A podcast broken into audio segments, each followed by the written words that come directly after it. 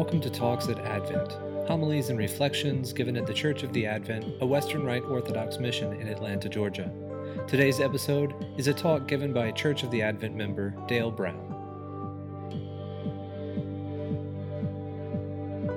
Also, continuing with a little commentary on our service. Why do we sing so many psalms? Does anybody know that? Especially at morning prayer, why do we sing so many psalms? Kiddos? No? You ain't got nothing? Nothing this morning, huh? Well, we, huh? Well, it's preparation, yep. We sing songs, the Psalms in particular, because the Psalms, the Psalter, which is in your Bibles, which if you don't bring to church on Sunday, you should start bringing, have them out. It's okay to do that. The Orthodox Church likes Bibles. Yep, you can pick one up in the pew in front of you. The Psalms or the Psalter is the church's hymn book. It's where the church gets its songs from. Not only the church, but the Jewish people. When the Bible was put together, the Psalter, the book of Psalms, was put into the Bible precisely as the hymn book of the people of God. And the church has often uh, meditated on the Psalms, in particular, as in relationship to Jesus Christ. Because Jesus would have sung and prayed the Psalms. And most of the time, when he quotes things in the Gospels, he's quoting from the Psalter, he's quoting from the Psalms. And a lot of times, when he's quoting from the Psalms, he's quoting in the Psalms in relationship to him.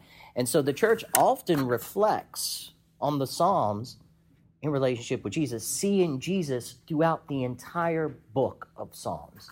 So as we were reading through the Psalter this morning, the things that kept coming back to me was probably how would have Christ, how Christ, our Lord, would have been thinking about himself in relationship to that psalm that we were reading and praying through this morning. So when you can sometimes get bored with such long chanting of the psalms, take take a step back and think this is a psalm that Jesus himself, our God, would have been singing on a day just like this.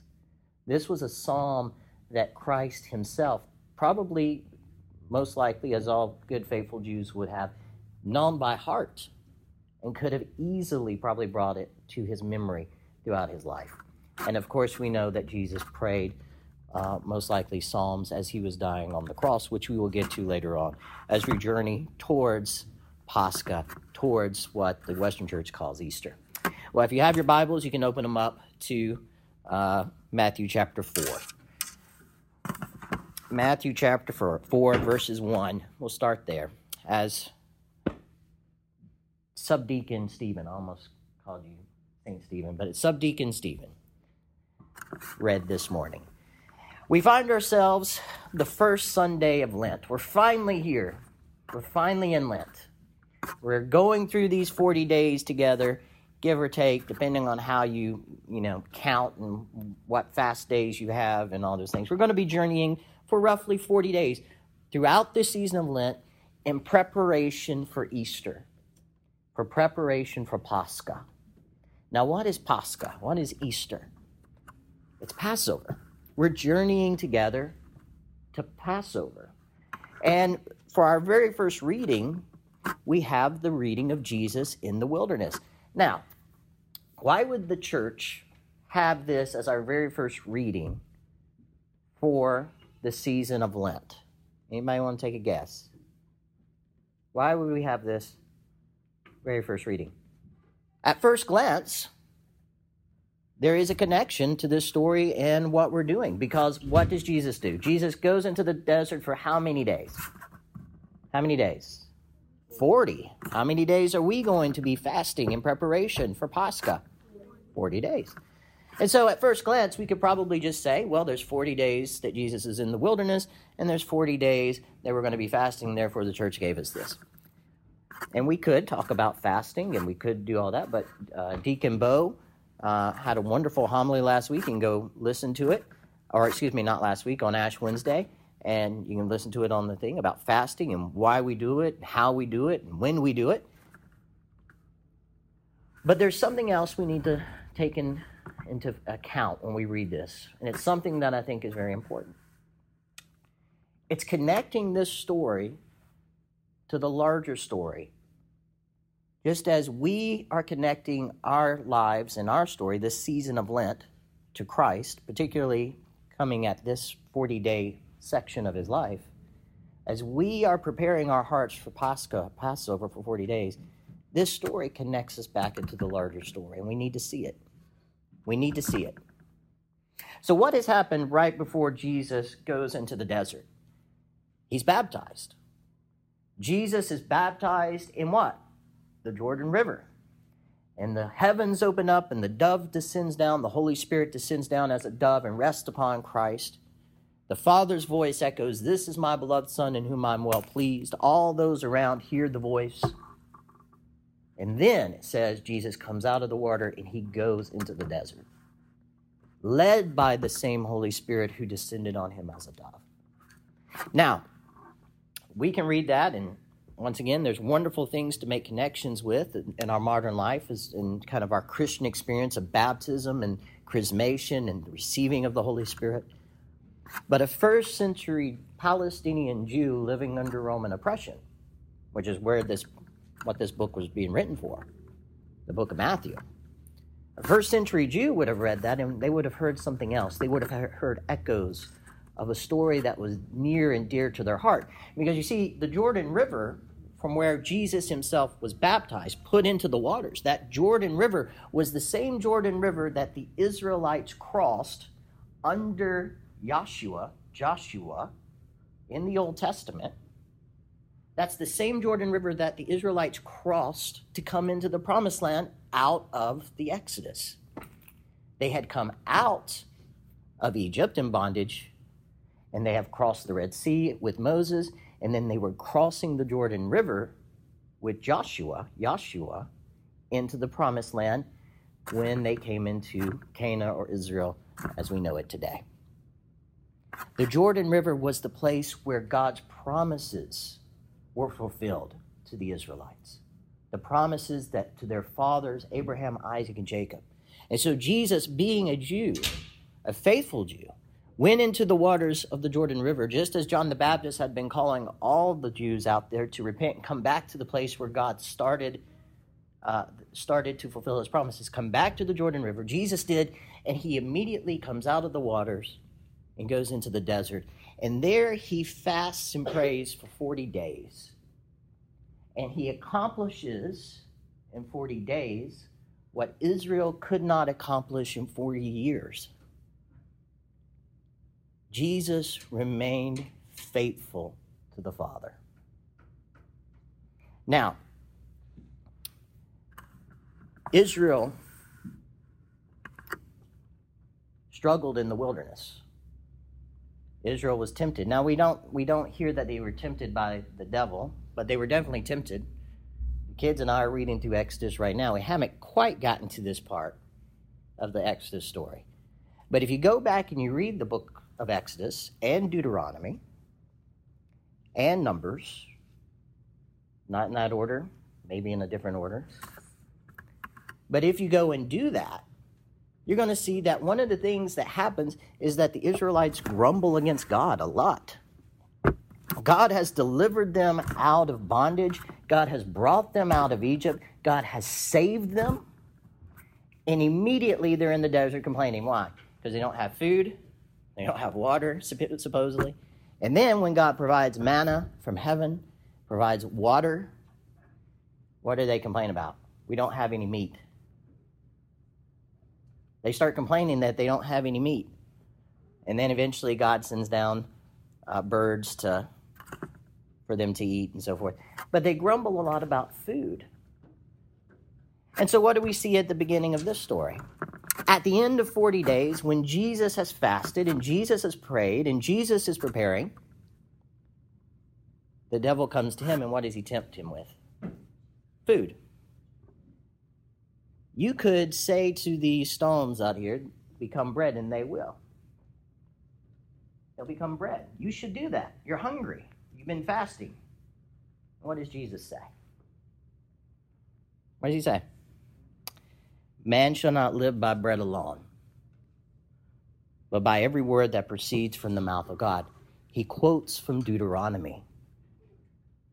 He quotes from the story of the Exodus. Then the devil comes and he tempts him again, this time taking him to the temple, the holiest spot in all of Israel, the place where heaven and earth meet. And God's receives the sacrifice and the prayers of the people, he places Jesus at the pinnacle of the temple and says, Cast yourself off. Surely the God whom you worship will protect you because the scriptures say that the angels will guard your feet. And what does Jesus say? It is written, You shall not tempt the Lord your God. And then the devil takes Jesus again to a high mountain, shows him all the kingdoms of the world, and says, All this can be yours if you just fall down and worship me. Now, there is a slight progression here. And if I had, you know, a couple hours with you, we could walk through it. But my kids are obviously not too excited about that prospect. So I'm just going to kind of breeze over it and you you guys carry it with you and think about it and study on your own and come back. And full of knowledge and truth next week. But the first two temptations deal particularly with israel and particularly with the exodus and with the worship of god of israel. That's that's the first part those first two temptations are particularly to israel jesus is being faithful, being faithful Israel. When Israel continues to go away and tempt God and, and ask God to do all kinds of things for him in the wilderness and begs for food and grumbles and says, We'd rather be back in Egypt, we'd rather die in Egypt than be free.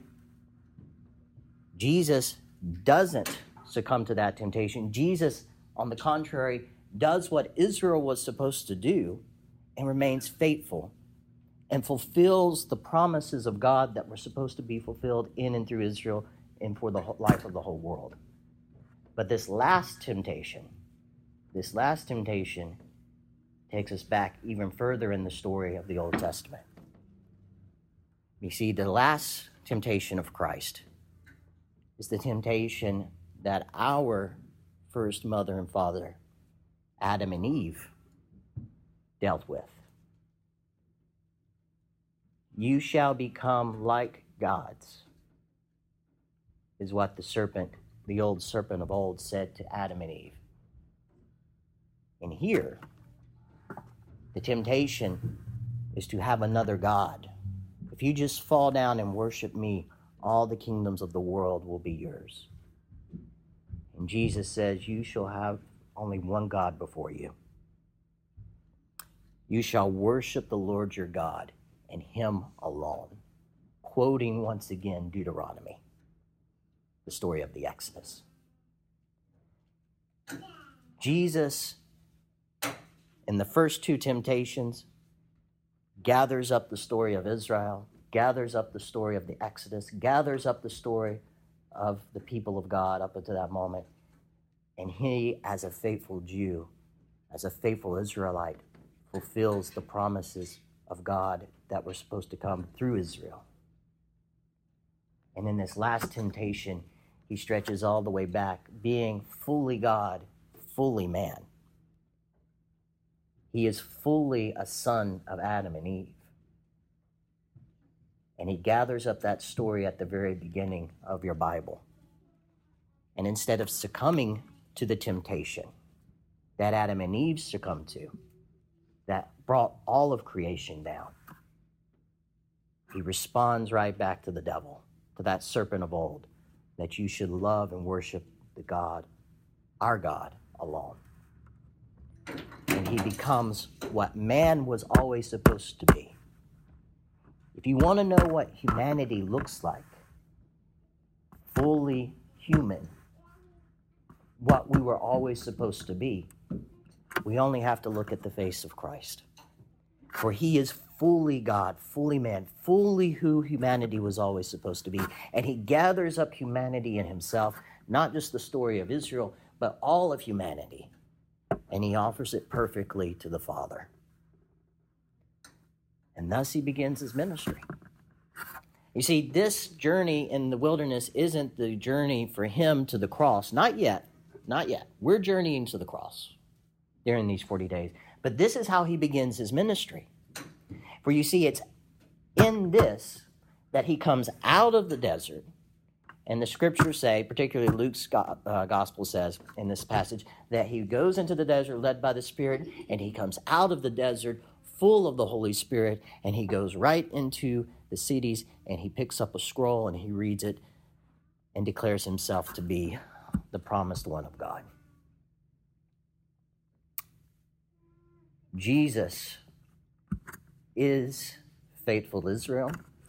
Jesus is faithful humanity.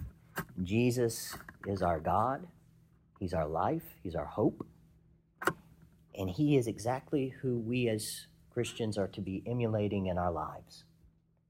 And so, as Jesus gathered up all of the stories of the Old Testament into Himself, instead of falling, overcomes we, through the season of Lent, as we prepare our hearts for Holy Pascha, should be uniting ourselves to the story of Jesus, to the story of the Exodus, the story of creation, not as fallen humanity, but as redeemed humanity. People who really believe that God has become man, that God has become one of us to save us, to redeem us, and to bring us to everlasting life. We, during this time, are uniting ourselves to this story through fasting, through prayer, to the reading and meditation of Scripture, and to our journeys, some of you, as catechumens, to the journey of chrismation. So, as you spend these next few weeks during this Lenten season, preparing yourselves. See it as uniting yourself to the story. And if you don't know the story of the Exodus, I encourage you, there's no greater thing to do. I tell my kids, yes, we need to give up something for Lent, but you also need to take something on. Take something on. Give up, yes, you're giving up. There's fasting and there's abstaining from certain foods, but you should take something on. You should l- memorize a psalm, or you should read a whole book of the uh, a whole book in the Bible, not Jude, um, a, a, much bigger book, something that takes more than just one 15 minute reading. You should memorize a, a portion of the Psalter. Or if you haven't ever read the story of the Exodus, maybe it's a time for you to pick up the book of Exodus and read through it. Because our journey to Pascha, our journey to Passover, is nothing other than that story as well. And you, as Christians, are part of that story. And you, as Christians, through holy baptism and chrismation, become a part of that story. You are put into Jesus and made a part of that story so that you yourself can say, like our fathers before us, we came out of Egypt. To the glory of God the Father, and of the Son, and of the Holy Spirit, we all say, Amen. Talks at Advent. Homilies and reflections given at the Church of the Advent, a Western Rite Orthodox mission in Atlanta, Georgia.